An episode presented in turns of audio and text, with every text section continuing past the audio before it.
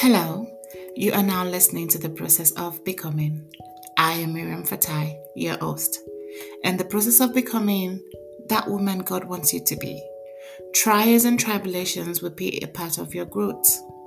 As a believer, you might find yourself asking questions about things you know or have been taught. It is part of the process. It's like refining a diamond. You will learn about yourself and appreciate the power and strength within you. The episodes are based on our daily life challenges, speaking freely about mental health amongst Black women, spiritual well being, abuse, and so much more. So, welcome.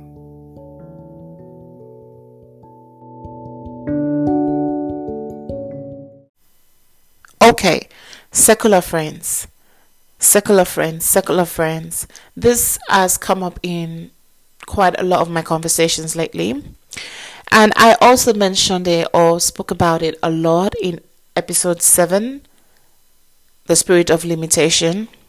So, what do you think, or what do you see, or how do you explain your own secular friends?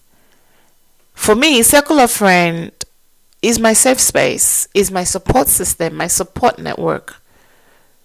But if you check online the definition of secular friends, you will see a lot of diagrams. Let me encourage you to actually take a look at those diagrams and do some activities with the kids. I tried it with my son. You will be shocked to hear what our kids think about the people in their life, what they think they can take from them, or what they think they cannot take from them. I did it with my son. We did a diagram of his own circle of friends, and I placed people, you know, in the circle, out of the circle, and I was asking him, you know, if this person did this to you, what would you do? If this person said this to you, what would you say? And it was shocking, but thank God that I actually did the exercise with him. Anyways, let's get back to us as adults. So, circle of friend is a diagram that shows you the people in your life, their roles, it defines their relationship with you. So, my first question is this Do you have a defined relationship with the people in your life? Or do you just assume this person is in my circle of friends?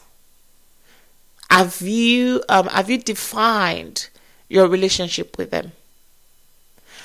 Are they actually in your circle of friends? Do they know that they are in your support system? Do they know that they are in that circle that you place them, or you just place them in there without them knowing? It's a two way thing. If I am in your circle of friends, I would know that I am in your circle of friends, and I have to want to be there genuinely. I feel like sometimes we mistakenly pull people at the front seat of our life when they don't want to be there. They want to be, you know, the middle seat or the back seat, and that's okay. There is absolutely nothing wrong with that. Your circle of friends should be your support system. When we're talking about secular friends, we need to also look at the outer circle and the inner circle. It's a circle. Some people are inside the circle, and some people would be out outside the circle, the outer circle. How are you placing people? How have you even chosen those people that you're putting in the inner circle?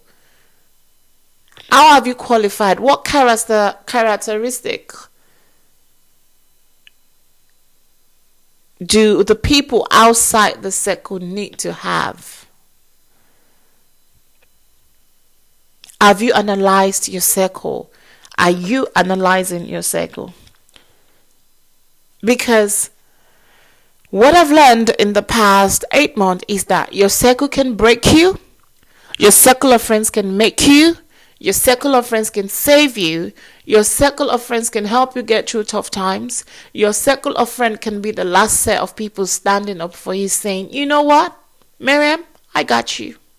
We got you. You have to view your circle objectively. No emotions, no hard feelings. Be honest with the people in that circle. How do you want to choose the people in your circle? Your circle of friends can drain you. Your circle of friends can drain the energy, the life out of you if you place the wrong people in that circle. Sometimes people are on the inside of the circle and there are some people on the outside. And we genuinely with all with good hearts we want someone on the outside to be on the inside. And it's like we're forcing them to you know to to move. Come on move move. We don't need to do that. Honestly we don't have to. If you want to be if someone wants to be on on the outer part of your circle then it's fine i i want to believe that that is where god wants them for now that is where they would function more for now and let's not forget those people on the outer circle, they also have a purpose in your life. They have something to give to you. You know, there is this thing we say, like, oh, I'm friends with her, I don't need anything. Ah, I don't believe it. We all benefit from each other one way or the other. My relationship with you, how does it benefit you? It doesn't have to be financial, it might be emotional, it might be information it might be that you're praying for me. It might be that you're encouraging me, you're motivating me.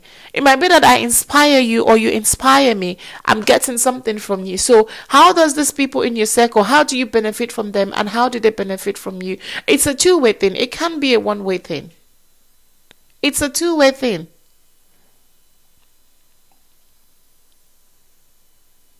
Another thing I. Whew, honestly, what do you have in your circle? Look at your circle. What do you have in that circle? Both on the inside and on the outside. Because it's a balance. It's a balance thing. Are you feeling drained? Are you feeling like I have friends, but I can talk to these people? Are you scared of talking to your friend? Are you ashamed of talking to the people in your circle? Then you need to reevaluate. You need to view that circle objectively. You need to actually be honest with yourself about the people in your circle, the people in your support system. Can they tell you the truth about something you've done? Can they correct you without hating on each other secretly? Are they genuinely praying for you without you knowing? Are they praying with you? Are they encouraging you? Honestly, recently, um, I don't have a big circle to be honest. I am not the one the type that have big numbers of friends and things like that. It doesn't work for me. I've tried in the past and now I'm just learning to love myself, to understand myself and to work according to what I'm learning. So, I love it. My circle is honestly not big but I'm grateful for the people in my life right now. I am genuinely grateful for them. Analyze your circle. Your circle can drain you. Your circle can make you. So recently, I have few ladies in my circle who are creating businesses, you know, multiple streams of income. And it's just every time I see it, it's like the, the, the I feel I've, it's like I've got butterfly, butterfly in my belly. This is not my business, but just seeing them grow, seeing them flourish, seeing them create things gives me joy. Now, that is a good cycle We're bouncing off each other's energy, but in a good way. We're supporting each other in a good way. Is that the kind of people you have in your circle? Or you want to do something and you, you, you can't even tell them because they will say to you, no, don't do it. They will discourage you immediately. They will shut it down. And you still have them in your circle. And you call that circle of friends. No. That is your draining circle. That is your demoralization circle. That is the circle you probably go to when you want pity party. That is not a support circle. So this is what circle of friends, circle of friends. I feel like we just sometimes, well, throw it around for absolutely not what it is. Another thing I want to say is when it comes to friends, your circle of friends, I made this, I used to make this mistake a lot, is introducing the outer circle to my inner circle. I never separated outer circle from inner circle, to be honest. I just jam packed everybody as my circle of friends. But recently, as I'm learning, I now know those who are on my outer circle and those who are in my inner circle, and I respect everyone accordingly. I know that everybody has different purpose and different reason why they are in my life, and I'm very grateful and thankful for that.